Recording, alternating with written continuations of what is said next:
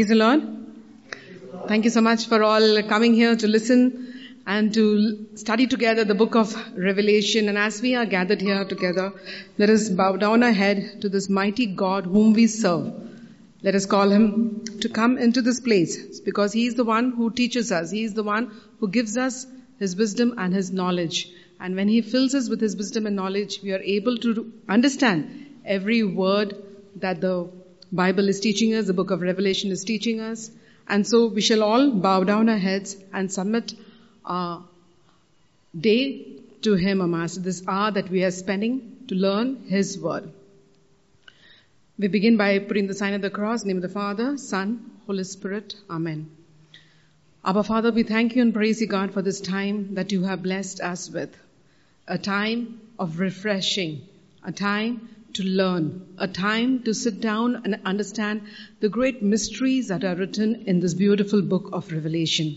Thank you, Master, that you have opened our eyes, our spiritual eyes, so that we are able to understand every word that is spoken today, that is taught today, and we are understanding it, O Master, and it is getting deep into our mind, into every being of us, O Master. And everything that we learn today, O Master, we shall put it into action, O God. Thank you, Jesus, that you make this teaching so very easy to understand. And you give us the gift of knowledge and wisdom that are required to make this teaching very beautiful for us, Master. And thank you, God, that the angels are gathered in this place. Mama Mary is in this place. And this entire place is covered with the precious blood of Jesus. And we surrender every years into your hands, O Master, every years who are listening right now and every year who's listening through the video, O Master, that the ears are anointed to hear the spoken word of God. And for this we give you all the glory and all the honor. In Jesus' mighty name we pray. Amen. Amen. Name of the Father, Son, Holy Spirit. Praise the Lord. In the last session, we studied about the letter to the church of Ephesus, Smyrna, and Pergamum. As uh, I have been teaching from the book of Revelation, we read the chapter one is about the revelation of the revealed Christ, in which we say the whole book of Revelation is divided into three parts. The first part is all about Christ, of uh, how Jesus was revealed to John in the island of Patmos. And the second part is the letters that he has written to the seven churches. And the third part is the, and the remaining book of the book of Revelation, that is the remaining chapters. So we have chapter 2 and 3, which are concerned with the letters which are written to the seven churches. And in the last session, I spoke to you about the letter that was written to the church of Ephesus, Smyrna, and Pergamum. And basically, Ephesus is a loveless church. Smyrna was a persecuted church and Pergamum was a compromised, compromising church. So today we'll read about the message to Thyatira, the church of Thyatira, and this is called as the corrupt church. All these churches, the way they are placed, are all lying next to each other and along the postal route of a person who is going to go and deliver the letters. So they just lie next to each other. And so Thyatira lies exactly between Pergamum and Sardis. It is a Macedonian colony and uh, uh, it was founded by Alexander the Great. And uh, the first convert, the first convert from Europe was a woman by the name of Lydia. She is from this place Thyatira. So Thyatira is very famous for that. Now some other famous women in the Bible that we know about, uh, apart from Mother Mary, Mary, you know, the Mary Magdalene and other uh, persons from the New Testament, there are many other women who have played a very vital role in the spread of the gospel. They are Phoebe, Dorcas, Junia, Tabitha, and so many more. So we shall start reading Revelation chapter 2 verse 18. And to the church and to the angel of the church in Thyatira write, these are the words of the Son of God who has eyes like a flame of fire and whose feet are like burnished bronze. Now in every letter that he has written to the churches, he has introduced himself in a very different way. Like the first letter when he writes to Ephesus, he says, these are the words of him who holds the seven stars in his hands. When he is writing to Smyrna, he says, these are the words of the first and the last who was dead and who's come to life. When he writes to Pergamum, he says, these are the words of him who has the sharp two-edged sword. So there is a particular reason why Jesus is introduced in a particular way into a particular church. So we'll get to know more about that. Here he's saying he's the son of God who has eyes like a flame of fire. When you light a fire, what happens? When you light a fire, what happens? It dispels the darkness. So whatever is in the vicinity of the light or where the fire, everything is brought to light. So whatever was hidden is brought to light. Now when you think about a, a, small fire that you can light with a matchstick. It can only light so much of a place. But when you think about God, and they say his eyes are like flames of fire, and when he is looking down, there can be nothing kept hidden from him. There is nothing that any person can do in the, you know, the darkness of uh, his life or, you know, the deepest uh, part of the uh, ocean or where, any place where you say light does not penetrate, but even that is brought to light by the eyes of the Father. And that's why he, uh, because this church was doing so many corrupt things. So Jesus wants to introduce and say that even whatever you're doing, you think that the whole world does not know, but I, I, know it. It is brought to my light. And when he's talking about his uh, feet are like burnished bronze, burnished bronze is an indication of majesty. It's an indication of majesty. So we go to verse 19. I know your works, your love, faith, service, and patient endurance. I know that your last works are greater than the first. As with all the letters that he's writing to the different churches, he always begins by commending them for something good that they have done. So he's very happy with this church of Thyatira. He says that, you know, uh, you are so amazingly good. You're full of love. You have service for the people and you are patiently enduring the, the turmoils or tortures that the church is going through. And he is so happy with them. And he also says your last works are greater than your first. When he means by your last works are greater than your first means that their works or acts of love and charity to God, to the church and to one another was more in quantity and greater in quality now than they started. That means when they started the church, they were walking in love, they were walking in service, they were also having patient endurance. But as the days pass by, it's the basic nature that after some time, all these qualities go off. That's what happened to the church of Ephesus. They began with love, but towards the end there was no love. But this church is not like that. He says your greater works are much bigger bigger and better than what you are started with. So you are doing much better now than how you started and he's commending them for them. And, but there's one thing that he has against this particular church of Thyatira. When we read in verse 20, he says, I have this against you. You tolerate that woman Jezebel who calls herself a prophet and is teaching and begwiling my servants to practice fornication and to eat food sacrificed to idols. Now when he is uh, commending them, he is so, you know, so full of uh, speaking good about them, but when he is angry, he is really angry with them. He says, because you are tolerating this woman, Jezebel. Now what do you mean by the word or by the name Jezebel? What comes to your mind? Jezebel was a heathen princess uh, that King Ahab had married. Jezebel was a heathen princess and King Ahab had married. King Ahab is the king of Israel and he had married her and she had brought her practices of worshipping idols. She was, uh, you know, they used to worship Baal, which is a foreign pagan god and she had brought those worship of pagan god into her, into the Israel and she was so powerful and she had so much of, uh, uh, you know, control on the king that she was able to convert the people who believed the true God to make them to worship the foreign God. So all these people and Israel was just not a small country. Israel was a big country and everybody in the world knew that this was a country that was for the true and living God that they followed the true and living God. And imagine a woman, she has come into this country and she was able to completely change the people and now instead of worshipping God, they were all worshipping Baal. So the same way he's saying in this church of Thyatira, there are certain people in this church who are also tolerating. There are people who are teaching you uh, false doctrine in the church.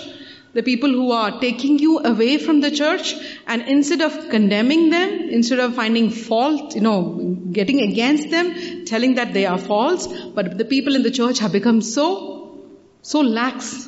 Everything is okay for them. They are tolerating them. So they have become now a corrupt church. And so God is extremely angry with people who tolerate wrong things taking place in the church. Now you take the Catholic Church. The Catholic Church is the, you know, the most um, the most beautiful church founded by God, you know, God Himself, and this is the church which has uh, permeated into almost the entire nation and taken the gospel to the ends of the world. Like say hundreds of years before, all of us were not Catholics. We were not Christians either. Nobody was, in, no one was Christian over here. This was basically a Hindu religion in uh, India. And, but hundreds of years later, we had some apostles who came down to India, they converted and we became Christians. We became Christians, but we practice certain traditions in our land. We are following certain customs and certain rituals in our land. And that tradition kind of entered into the church, which is good. Traditions are very good because traditions are good. Why? Because they are the ones which keep everyone together. They keep the family together. They keep the community together. They keep the church together. So traditions are required. But there's a very thin line between, you know, the truth and merging with the tradition. There's a very thin line. Like suppose we say we have so many beautiful churches all over India where, you know, you have miracles taking place, where, you know, Mother Mary has uh, appeared, infant Jesus, baby Jesus has appeared, and they are full of anointing and miracles are taking place. And that's so beautiful. They have to happen. That's how God spreads the church. Wherever in a place where miracle takes place, it's a normal human nature for people to just flock to that place. They just want to see what's happening. Who is this God who's creating all these miracles? I want to go and find out about this God. I want to worship this God. So miracles are absolutely necessary. So that's why there's all these miracles are allowed to take place in all these uh, beautiful churches. But then have you gone to any of these churches, you will see that normally the people have the habit that when they go to the church, they tonsure their hair. They tonsure their hair, then they go for a dip into the sea and they come back and then they take a plate with, uh, you know, some coconuts and some flowers and everything and they go and offer, in, offer as a sacrifice uh, in front of the altar of God. Nothing wrong with that. Nothing wrong. There's nothing wrong. It's a tradition, nothing wrong. But if you're going with a concept that I am taking this, now I'm giving it to you, and you have to answer my prayer, it becomes wrong. It becomes absolutely wrong because you cannot twist God's arm. You cannot twist his arm saying, oh, okay, I'm walking on my knees. You have seen people walking on the knees? Yeah, they walk on the knees, the knees will be bleeding, They'll walk on the sand where the sand particles are very, you know, rough and they completely graze the knees. They are bleeding and they come, you know, to offer the sacrifice and you feel sad for them. If they're doing it out of love for God, absolutely fine. You can do anything. It's your love that is making you do it. But if you're doing it with a heart condition saying, okay, now I have done this, Lord, so you answer my petition. You answer my request. Now you have to give my, give me a job. You have to get my daughter or son married. You have to get them into a good school that becomes wrong. Because the word of God clearly says, you shall not put the Lord your God to the test. You cannot put God to test. Even when Jesus was tempted, he, each temptation he answered by, you shall, word of God which says, you cannot put the Lord your God to the test. So we cannot put God to the test. This is where tradition can become something wrong. So what can we do about it? What, what do we normally do? We just tolerate it. We don't tell anything that it is wrong. We don't teach people anything. But that doesn't mean that we go on the rooftop and start screaming or shouting at those people. That's not what God has called us to do. He's not called us to condemn. He's not called us to judge either. What we are called to do is when you go to such places, you pray over there, say, Lord, open their spiritual eyes. All the people who are coming here, Lord, open their spiritual eyes. And if you know anyone personally, you can always talk to them and bring them to the knowledge of the truth. Tell them about God. Don't tell them what things they are doing wrong. You tell them who is God and how much He loves you and how you can be saved and what does God desire of you. He does not desire your sacrifices. He does not desire you to walk on your knees. Whether you walk on your knees or don't walk on your knees, God loves you anyway. You don't have to bleed for Him to love you. You don't have to roll on the ground for Him to love you. He just loves you because His nature is love. And He unconditionally loves you. He doesn't put a condition to, okay, you do this, then I will love you. That is a human person. But God is not like that. So you need to teach the people. And when you do that, then you are not participating like how Jezebel did. That's how this church became a corrupt church. They just let this woman come in. They just let, it could be a woman, it could be a person with a wrong agenda or a prophetess or a, you know, uh, someone who's inside the church but does not uh, understand the doctrines of the church and is preaching a different religion, a religion which is not according to the word of God. And people are just listening to it and they are okay with it. They're okay with it. They're not rebelling against it. And this church becomes so corrupted. And he also says that uh, she calls herself a prophet and she's teaching and big willing, big willing my children. What does the meaning of big willing means? She is seducing my children and uh, uh, servants is my children to practice fornication and to eat food sacrificed to idols. I would like to teach a little on this. What do you mean to practice fornication? Now, what do you mean by fornication? Fornication is having pre-marital sex. Mean, it means having pre-marital sex. It means getting into a relationship before marriage. And God is it's not does not just condemn it. He's so very angry with it. Now you see this uh, society has got a lot of you know live-in relationship. People are it's okay with it.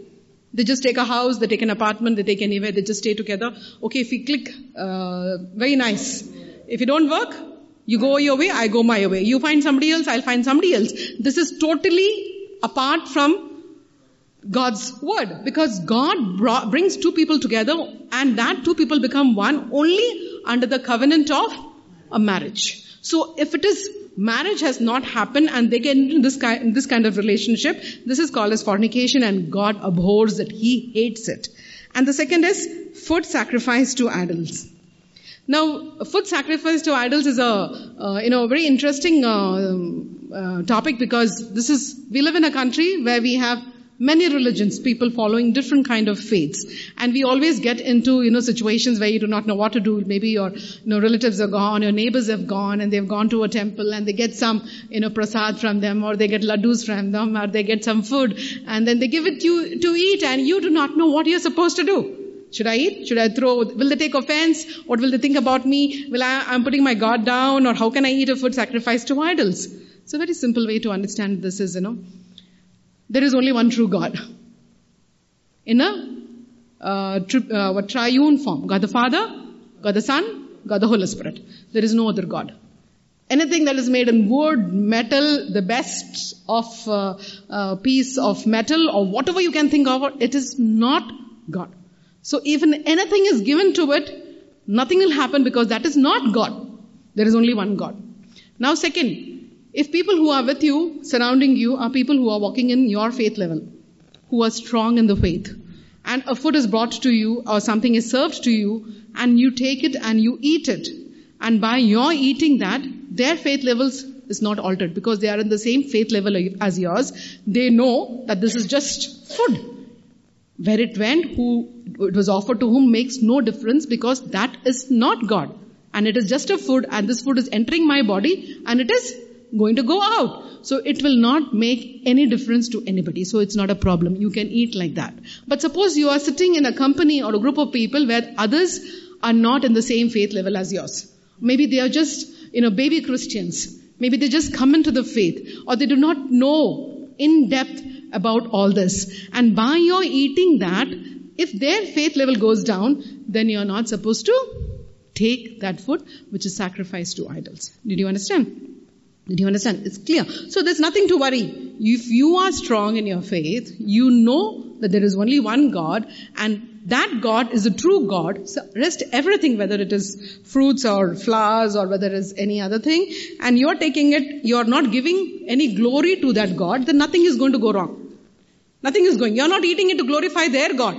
So it's not going to do any harm to you. But if you're taking, oh, this is a food that has been sacrificed to an idol, to someone like that, and you know, by my eating that, that idol is going to get, uh, you know, uh, going to be lifted up, then that becomes absolutely wrong. Did you understand this? Did you understand? Yes. Thank you so much. And so we go to verse 21, and then God is so good. God is so good. This woman, Jezebel, has been such a cruel woman, such a uh, no, barbaric woman. She has gone and corrupted his own children and taken them away from God's own kingdom. He has kept them apart for so many years taking them, the whole world knows they are God's own children, but this lady has gone, beguiled them, you know, charmed them, she has cheated them, taken them away, but God does not want to give instant punishment. He tells, I gave her time to repent. I gave her time. He says, I'm not, okay, she's done this mistake. I'm going to, you know, give her the punishment instantly. I gave her time to repent. I gave her time to repent. And that is such a beautiful thing that shows about the, you know, amazing nature of God, of how much of love He has for each of us. But what she does, she refuses to repent of her of her fornication. She refused to change. God gave her time, but she refused to change. And when she refused to change, then you will see of how the punishment will fall down on her. So we go to verse 22.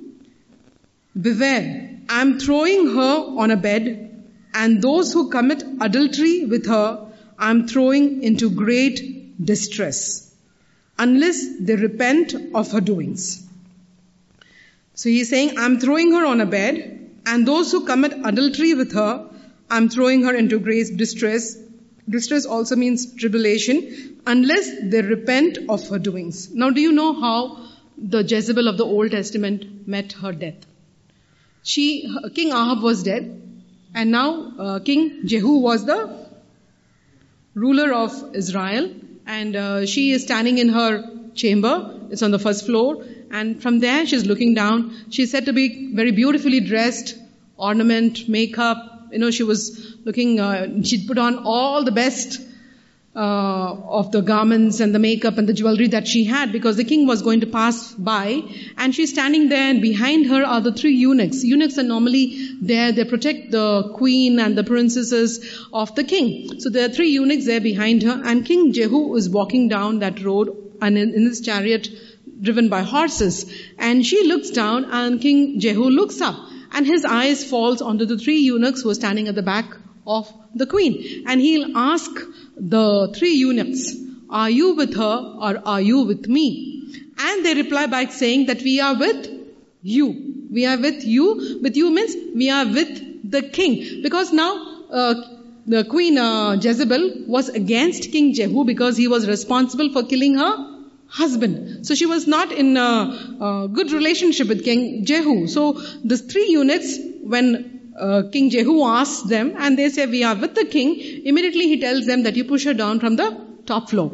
So these three eunuchs, they push her down from the top floor and she comes falling down to her death or right down and the chariot passes over her and goes off. So by the time king reaches his, uh, you know, his palace or something, he gets the information that she's met a very brutal death and he says, even she is a horrible woman or whatever she has done, but she is the ex-queen. So we need to give her a decent burial. So you please go back. Go back, take her body and give it a decent burial. So by the time those people come back, say maybe some 20 minutes might have passed or maybe 30 minutes have passed, but in that 20, 30 minutes, you know, packs of dogs come and just tear her entire body apart. Sometimes you have seen, you know, you must have seen National Geographic Channel how a lion sits down with a, with a prey and then you have many of them together and they sit on the prey and then they are pulling all the limbs and meat and everything apart, but it takes time. Sometimes they sit over it for, you know, maybe a day or two also to completely, you know, eat up one particular buffalo or a, go, a buffalo or something of a big size. And, but here they say within 20 to 30 minutes by the time those people have come back, there is only the skull, her skull. There's no flesh, no, nothing left in the body, only the bone like of a skull and her palm and her feet were left. Everything else The dogs had completely torn her, chewed her, and just left nothing. That was a punishment that was given to Queen Jezebel. This was punishment from God. God does not take the sin of, you know, fornication, of all these things that she was doing towards the church. He does not take it lightly. He is very, very, very angry. And when he's saying in this New Testament, in this book of Revelation, he says, I'm throwing her on a bed. This bed does not mean a physical bed where we sleep. The bed that we go to sleep is not, I'm throwing her on a bed means he is going to throw her and into a sick bed where she will become completely sick with so many diseases that she will be bedridden. She will not be able to go out and do her evil things. She's going to become so sick and he says those who commit adultery with her, I'm throwing them into great distress. Distress or tribulation unless they repent of her doings, and I will strike her children dead. Now you remember when uh, you know King Potiphar was uh, Potiphar was it Potiphar of uh, of Egypt? Potiphar. Jo- Potiphar, right? Yeah. Suddenly I was confused. Okay, King Potiphar was uh, of uh, when the Moses goes to King Potiphar and says, "Let my people go." What does he do? He says, I'm not going to let you go. So then, then the, you have the plagues will come one after the other. And one of the plagues was when he actually relented and let the people go was the, when the firstborn of all the Egyptians family was killed. He killed all the first male child. They were all killed. And when they were all killed, then Pharaoh repented and said, take your people and go. But here, what is he doing? He's not only killing the firstborn. He says, I will strike all the children dead. That is the punishment that he is telling. I'm not only going to kill one of them, I'm not going to kill your first child, but I'm going to kill all the children who are practicing or who are involved in her evil deeds. So anyone who's involved in the corrupt practices of the church, God very strongly is saying that if you are doing that, then this will befall you, and not only it will befall you, your children too will pay the price for your sins. And all the churches will know that I am the one who searches minds and hearts, and I'll give to each of you as your work deserves.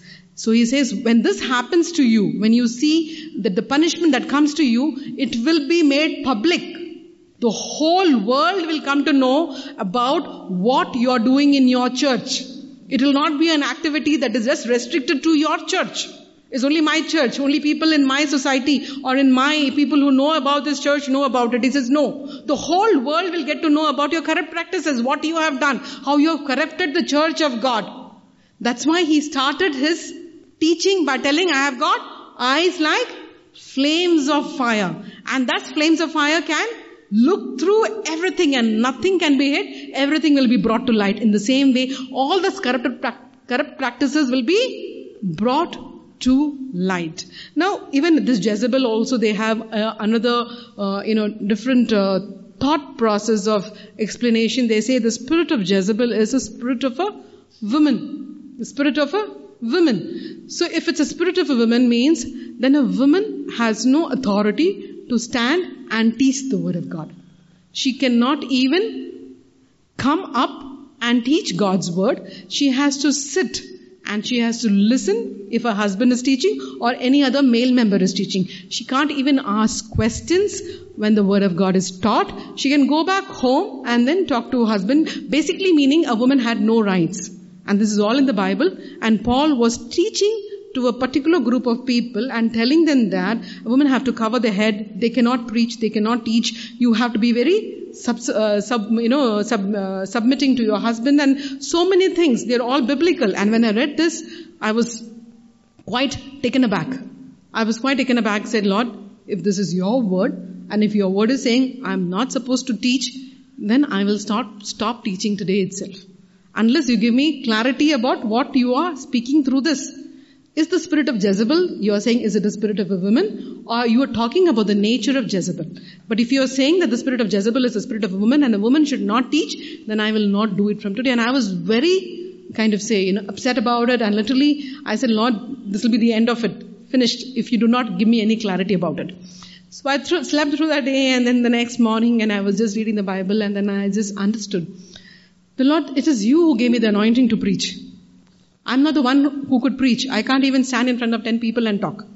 I can't stand because I would be shaking like a leaf.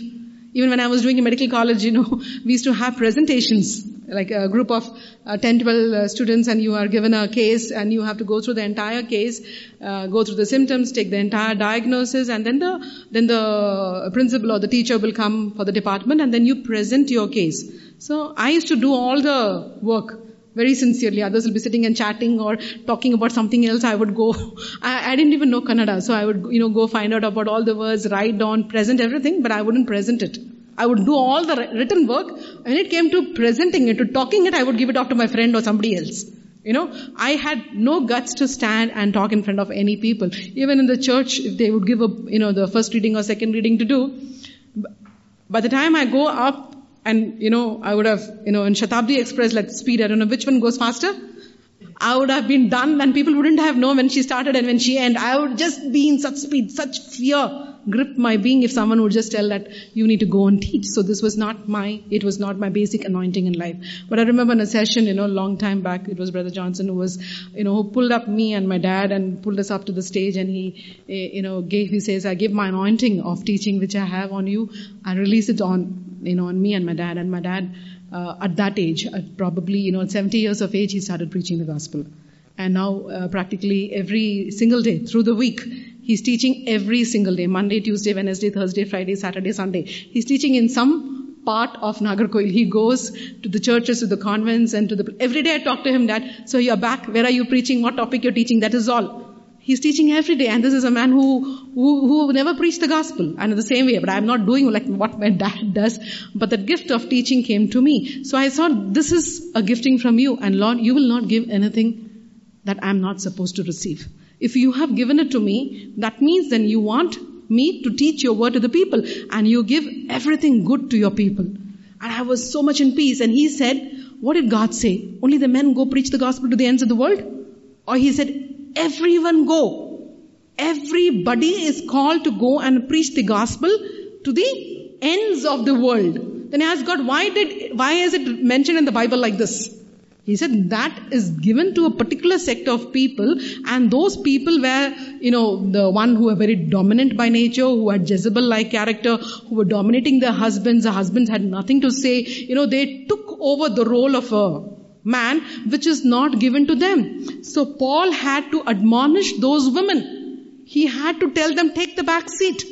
It is get the household that has to be run by the man of the house, not by the women. Women is not lower. You stand beside the husband. You, you are co-partner with him, but you never become the head.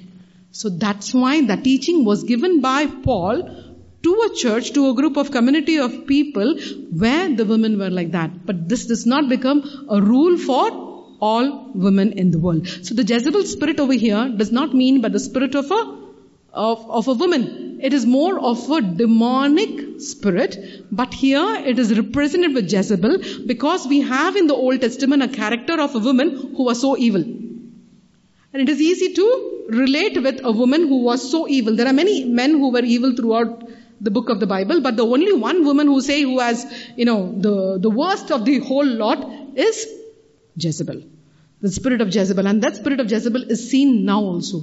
You can see in many churches, you can see in many homes where the mother overtakes.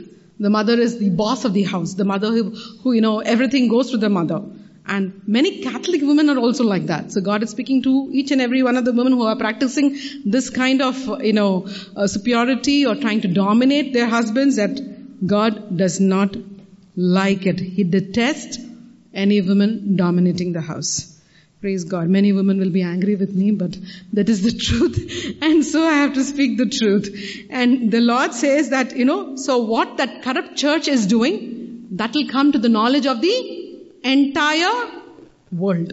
The whole world will come to knowledge of it. And if the people who are in the church are refusing to repent, God is giving them a chance to repent. If they don't repent, they will meet such a, such a brutal death like how Jezebel got it. And now he says in verse 24, But to the rest of you on Thyatira who do not hold this teaching, who have not learned what some call the deep things of Satan, to you I say, I do not lay on you any other burden. So this means that there are some people in the church who are not corrupt. There are some people who have been corrupted by this uh, demonic spirit, but there are many in the church who are not corrupt, who do not follow this false practices. So he, God is telling, uh, Jesus is telling them that uh, I do not lay any more burden on you. I am not putting any more pressure on you. You are going through trials, you're going through temptation, there are persecutions in coming your way in the church, but I'm not going to add any more burden onto you. And then one very beautiful uh, word he says about in the previous line is, who have not learned what some call the deep things of Satan. Now what do you mean by the deep things of Satan? What do you mean by the deep things of Satan? Anything about deep thing, deep things of Satan satanic uh, worshippers, satanic practices. And uh, we think that all these things don't happen. We come to church, we live our lives with uh, our jobs, our families, we go back home, we go to schools or colleges or workplaces, and then we are, we are totally unaware of that there's a realm of people who are completely into satanic worship. And actually, you know, you know, in the US and all abroad countries, people have satanic churches. They are, you know, it's a, the children are given the choice. You pick your God. You pick your God. That's a church founded by in, by, uh, by the, you know, the entire, uh, the Bible, the constitution is based on the word of God. And this church, this country now has given the freedom to the people to choose. You want to, do you want to worship Jesus or do you want to worship Satan? So Satan worship is common practice over there. People have satanic churches over there. People go and worship there. There they have the cross, you know, hung upside down, and they have uh, they give uh, blood sacrifices. They do demonic practices in the body. They do fornication. They have every kind of sexual immorality over there. And I used to think this kind of uh, um, practice is more in those countries, not in much in India. Like satanic worship is not there much in India. But I was so amazed. And this is happening in the city of Bangalore. I'm not talking of some other part of India. This is happening in Bangalore. So this demonic worship has also started here. In Chennai, they've already opened a satanic church. They already opened a satanic church. So very soon all these things will start erupting in large quantity and the entire church will get corrupted if people do not stand up and take a step against this. They are going to corrupt the entire church. These are the demonic spirits. Jezebel is a demonic spirit. These are demonic, the deep things of Satan which are now coming open into public. And the church is doing nothing about it. We are doing nothing about it. We don't even have knowledge about it. Unless we have knowledge, how are we going to do anything about it? So what are we supposed to do? Are we going to take a yatra, you know, take some uh, flags and just go marching and say, no satanic churches? No, that's not what we are called to do. I taught you in spiritual warfare, how do you fight a battle? We have to know our battles are not with flesh and blood. We have to fight these battles spiritually. So we are called to go on a spiritual battle with all these demonic spirits. And the moment we do that, all these demonic forces will be, will be completely put to death. Because the God who is in us is far greater than any demonic spirit in the world. They are, the demonic spirits, you know, they are afraid of the name of Jesus. And so once we know our authority of who we are in Christ, it will be so easy to fight these spirits that are operating in these places. So we should know of the deep things of Satan. And if people are practicing or the churches are having this kind of rituals, you know, you just don't go and say, okay, let me just go see what they're doing. Let me just participate. What, let me just have, you know, like, you know, something is forbidden. Let me go and touch it. Let me just see what they're doing. And nothing is going to happen to me. I'm a child of God. I'm protected by God. And then you walk into such a place. So you are inviting those uh, evil spirits into your life and then you're bringing them back. So you are not even allowed to step into such places. If you're aware that there is something like that, then it is your duty as a child of God to go on your knees and to pray and to break this spiritual control that those negative spirits have in that community. Are you understanding? So these are the deep things of Satan. It means everything to do with the Satan worship, with witchcraft, with sorcery, with, you know, um, uh, you know, giving sacrifices, killing your children, uh, giving them as sacrifices. So all these things come under these things under the deep things of Satan. So all the deep things of Satan are related with what Jezebel is to do. And the Lord is telling to the other people, those who have, uh, uh, you know, not part of this wrongdoing, I will not give you any more burden, but only hold fast to what you have until I come. He says, don't become like them. You hold on to your goodness. You hold on to your love. You hold on to your service. You hold on to your patient endurance. These are the things that he commended them when he started the scripture that, you know, when he started this chapter that I, you know, I commend you on your, on your love, your faith, your service and patient endurance. He said you continue doing that until I come back. When is he going to come back?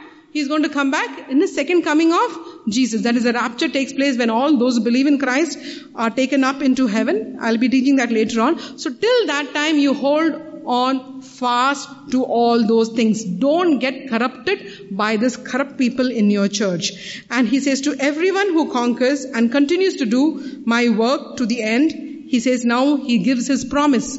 You have been good to me, so I will do this. I will give authority over the nations to rule them with an iron rod as when clay pots are shattered. So what is this he's giving, uh, the promise is giving to them? I will give authority over the nations. Means that we will be co-rulers with Christ.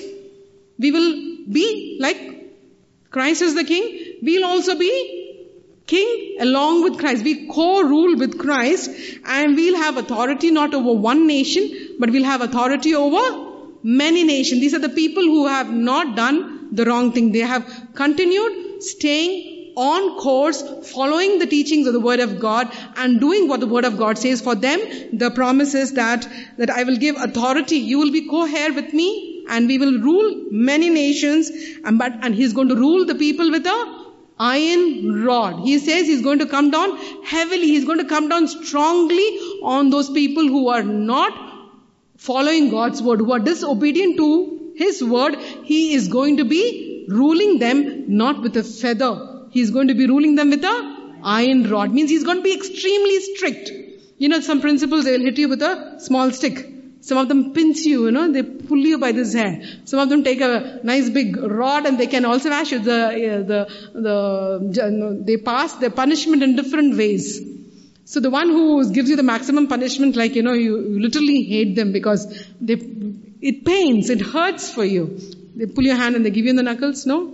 They don't, they hit you on the knuckles. you know, for girls, you'll get nicely pulled, your hair will be pulled, or ears will be twitched, and all these things. Or you get a nice slap also on your face. But boys, sometimes they get nicely, nicely whacked, you know, nicely whacked, because they are little more naughtier than girls. So, but here God says, I'm going to, I'm going to judge them with a iron rod. So that's how he is going to be with them. And he says, as when clay pots are shattered. So you know, you know how a potter makes a vessel. Once he's made a vessel, and suppose uh, you know, uh, there's a jerk or there's a movement or something, it loses and it falls down. It breaks into pieces. Now you gather all those pieces and you try and bring it back to the original shape. Whatever you do, you will see all the cracks. It's not possible to bring it back to its original glory. You will see the cracks and you will see all the patterns in that cracks. So the same way the word of God is saying that if you are going to disobey me, I am going to come down to you with an iron rod and I will, you know, put you into pieces or into ruins. But I will completely destroy that nation. And the last verse he says, verse 28, even as I have received authority from my father, to the one who conquers, I will also give the morning star. So what he's saying, the second promise, one he says that you'll be authority with me over the nations. Second, he tells him the promise that I'll give you the morning star. Now who is the morning star? So to know who is the morning star, let's go to Revelation chapter 22 verse 16. Revelation 22 verse 16.